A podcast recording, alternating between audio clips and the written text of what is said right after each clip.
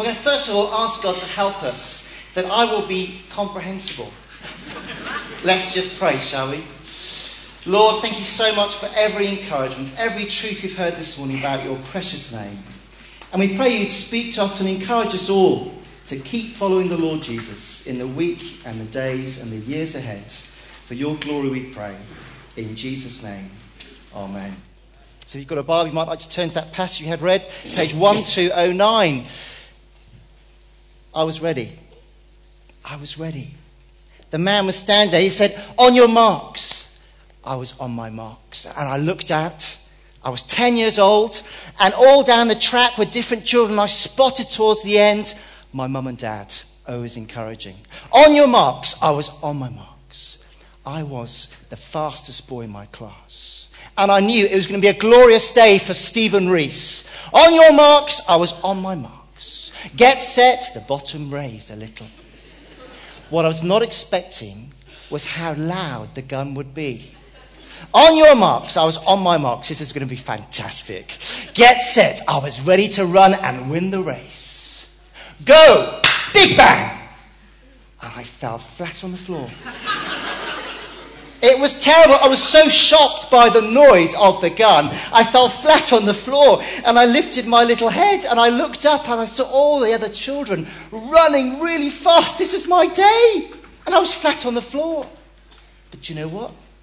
I heard the voice of my mum and my dad and they said, Steve, get up, run the race. Get up and run the race. It's so encouraging, isn't it, when people encourage us to keep going, whether that's at school, whether that's at home with our homework, but most of all, it's encouraging when people encourage us to keep following Jesus. Because actually, it can be really, really hard sometimes.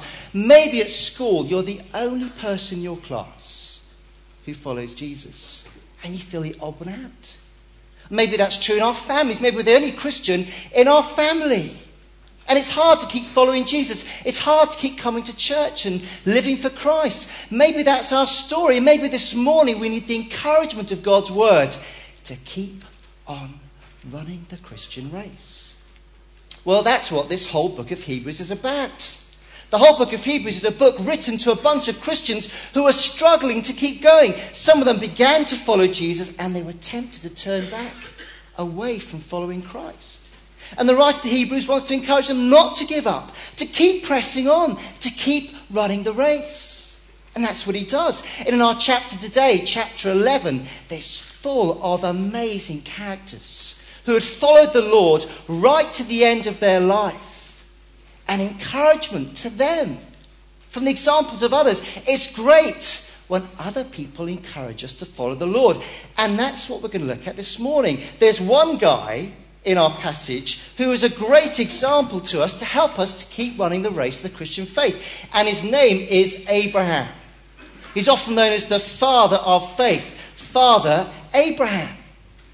And this passage encourages us to look at his life so that we will keep going, keep running, keep following Jesus.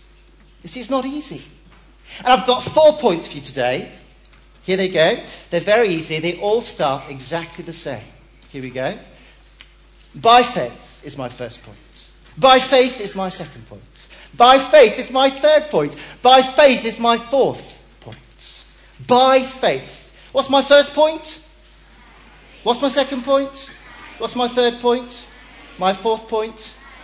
Marvelous. Let's go home, shall we? No by faith. Let's look at the first story we're told from Abraham's life in verse 8. And the first one is this By faith, Abraham obeyed God. Can you do that? By faith, Abraham obeyed God. He obeyed God. Let's put that on the board. He obeyed God. Let's have a look at verse 8 together, what it says. By faith, Abraham, when called to go to a place he would later receive as his inheritance, obeyed and went, even though he did not know where he was going. Can you imagine that? Back in Genesis 12, God spoke to Abraham. He said, I want you to leave your family, leave your people, and go to a place, and you won't know where it is. I'm not going to tell you where it is. Just go to the place where you're supposed to go. Just go. You see, Abraham lived in a place called, look at this, it's a great place to live.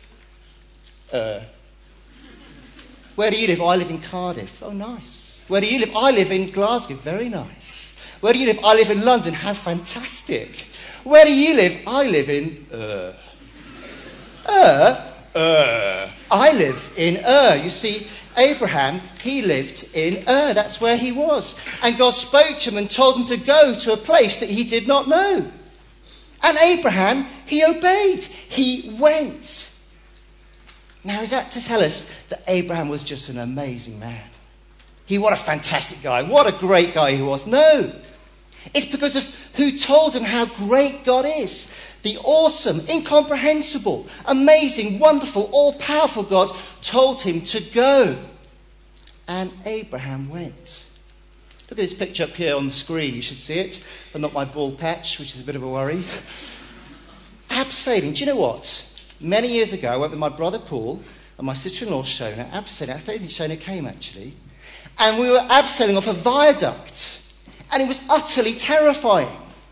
Now, why on earth did I lower myself down on this rope and trust it would work? It was because of the instructor who was Shona's brother. I trusted him completely that actually the rope, the harness would hold my weight and I would be absolutely fine.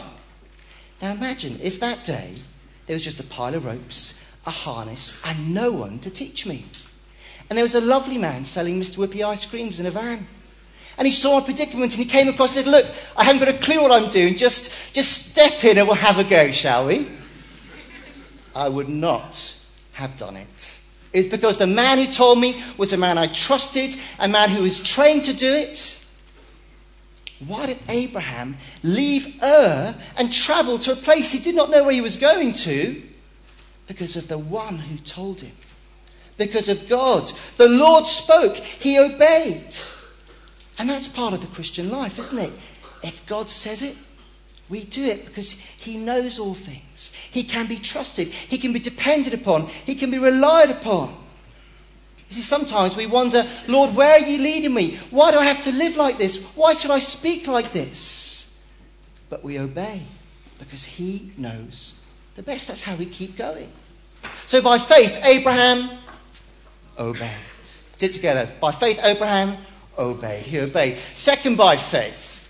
By faith, he looked forward. Now, let me put these on just to help you. These are my glasses. Let me tell you, it looks very sunny in Edinburgh today with these on. This is what you need to wear today through all the rain. You wear these glasses. Now, by faith, Abraham looked forward. So, by faith, he looked forward. Can you do that? He looked forward. That's my second by faith. He looked forward. You see, what did he do when he arrived at the promised land? How did he live there? Well, we're told that he lived in a tent, he made a home. But he didn't live like that was the end of the story. Listen to verses 9 and 10 in our passage. By faith, he made his home in the promised land like a stranger in a foreign country. He lived in tents, as did Isaac and Jacob, who were heirs with him of the same promise. For he was looking forward to the city with foundations, whose architect and builder is God. See, what did he do when he got to the promised land, flowing with milk and honey? Did he build bigger barns, a nicer house with a swimming pool? Did he really settle down and down and down until he's going to be buried in the ground? Do you think this is the time just to enjoy everything? I'm going to get the latest Xbox, the latest Apple Mac thing. I'm going to get the latest uh, DS. I'm going to get the latest clothes or the labels. Do you think this life is all there is? This is glorious to be in the promised land? No, he didn't. He knew that this promised land was not his forever home. Actually, we're told he lived like a stranger there, verse 9. And in verse 13, we see that his son and grandson said they lived like strangers and aliens in the land. Now, not an alien like this one on the screen. Is that picture of an alien? Is he going to come up? I come in peace. He, he didn't live like that sort of alien. Alien means actually somebody who feels like that's not where they belong. They have a different home they're looking forward to. Abraham looked forward, verse 10, to the heavenly city, that he and his family, verse 16, were longing for a better country, a heavenly one. Isn't it easy to think that this life is all there is? That's all that matters. Living now.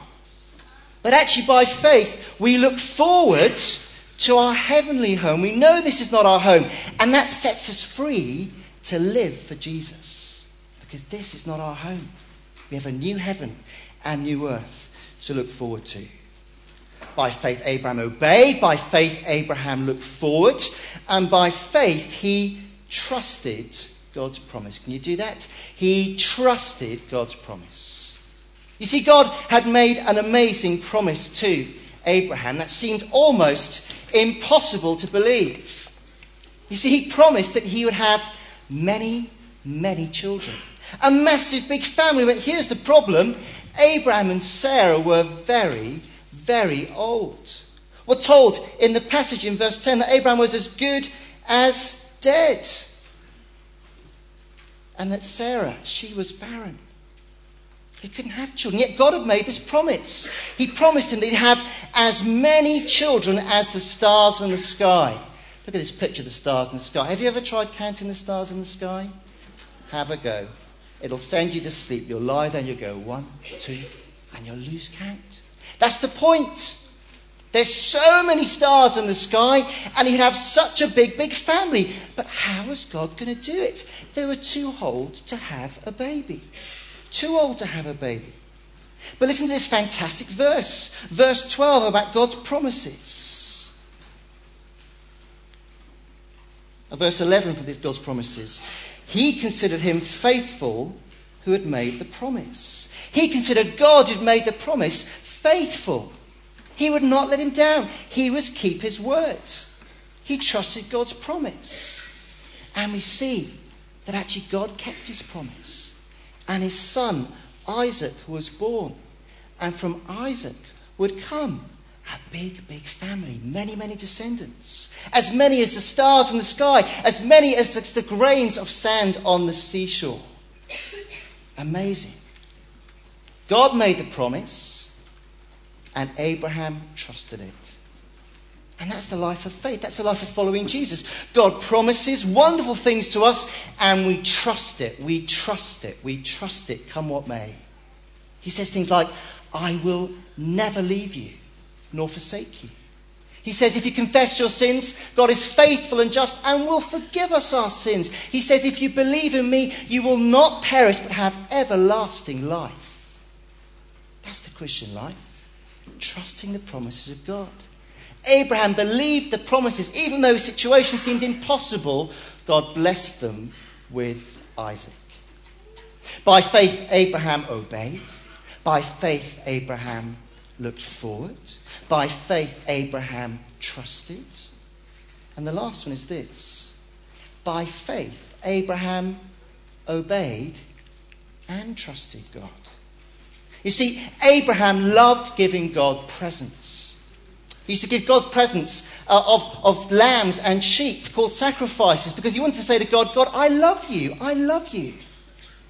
But one day, God asked Abraham, not for a lamb, or a sheep, but him to sacrifice his one and only son, Isaac. Can you imagine that? Isaac, Abraham's only son. We're told in our passage, verse 17 to 18, by faith, Abraham, when God tested him, offered Isaac as a sacrifice.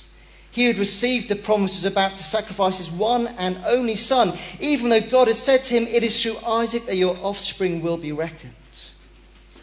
You see, Abraham trusted God's promise that he would give him a son, and through that son, he'd have a big, big, big, big family. And he was a man who wanted to obey God and to live by faith. What would he do? Amazing. He reckoned in his head, I want to obey the Lord even if that means sacrificing my son. But I trust God's promise that through my son will come a vast, vast nation. So, verse 19, he thought, he reasoned that if that was going to happen, God could raise Isaac from the dead. An amazing thing. An amazing thing. So off they went, up a hill together. Abraham walking up, carrying a knife and a bowl of fire.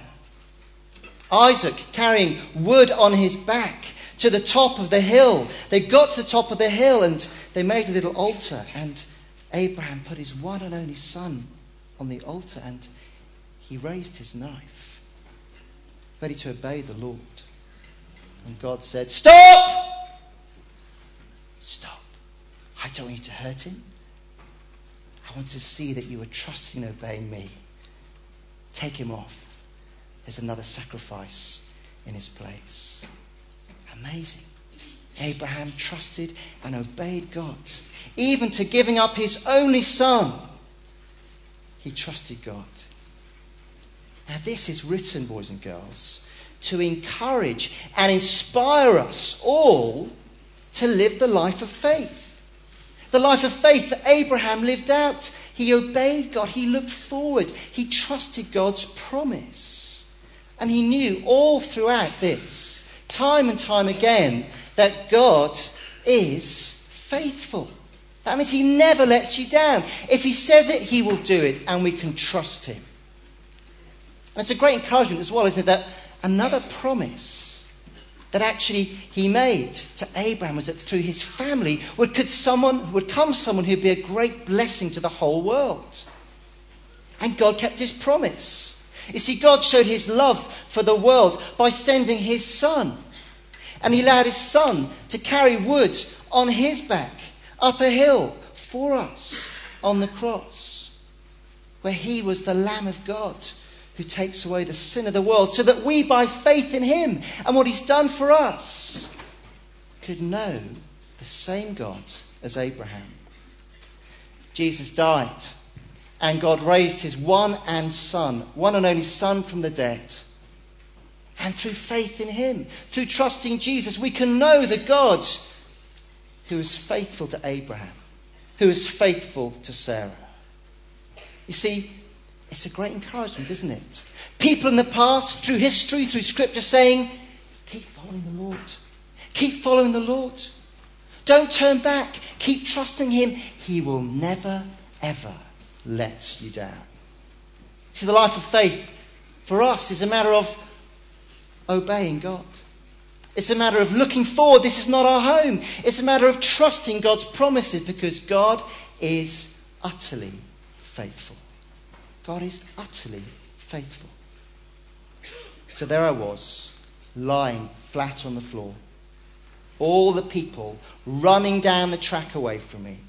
And I heard my mum and dad's voice Come on, Steve, get up, get up and run. So I got up and I ran and I ran and I ran. And I didn't win, but I finished the race to the encouragement of mum and dad. God's word to us today is an encouragement for us by faith to keep going, keep going, because God is utterly faithful. Shall I just pray? Let's just pray.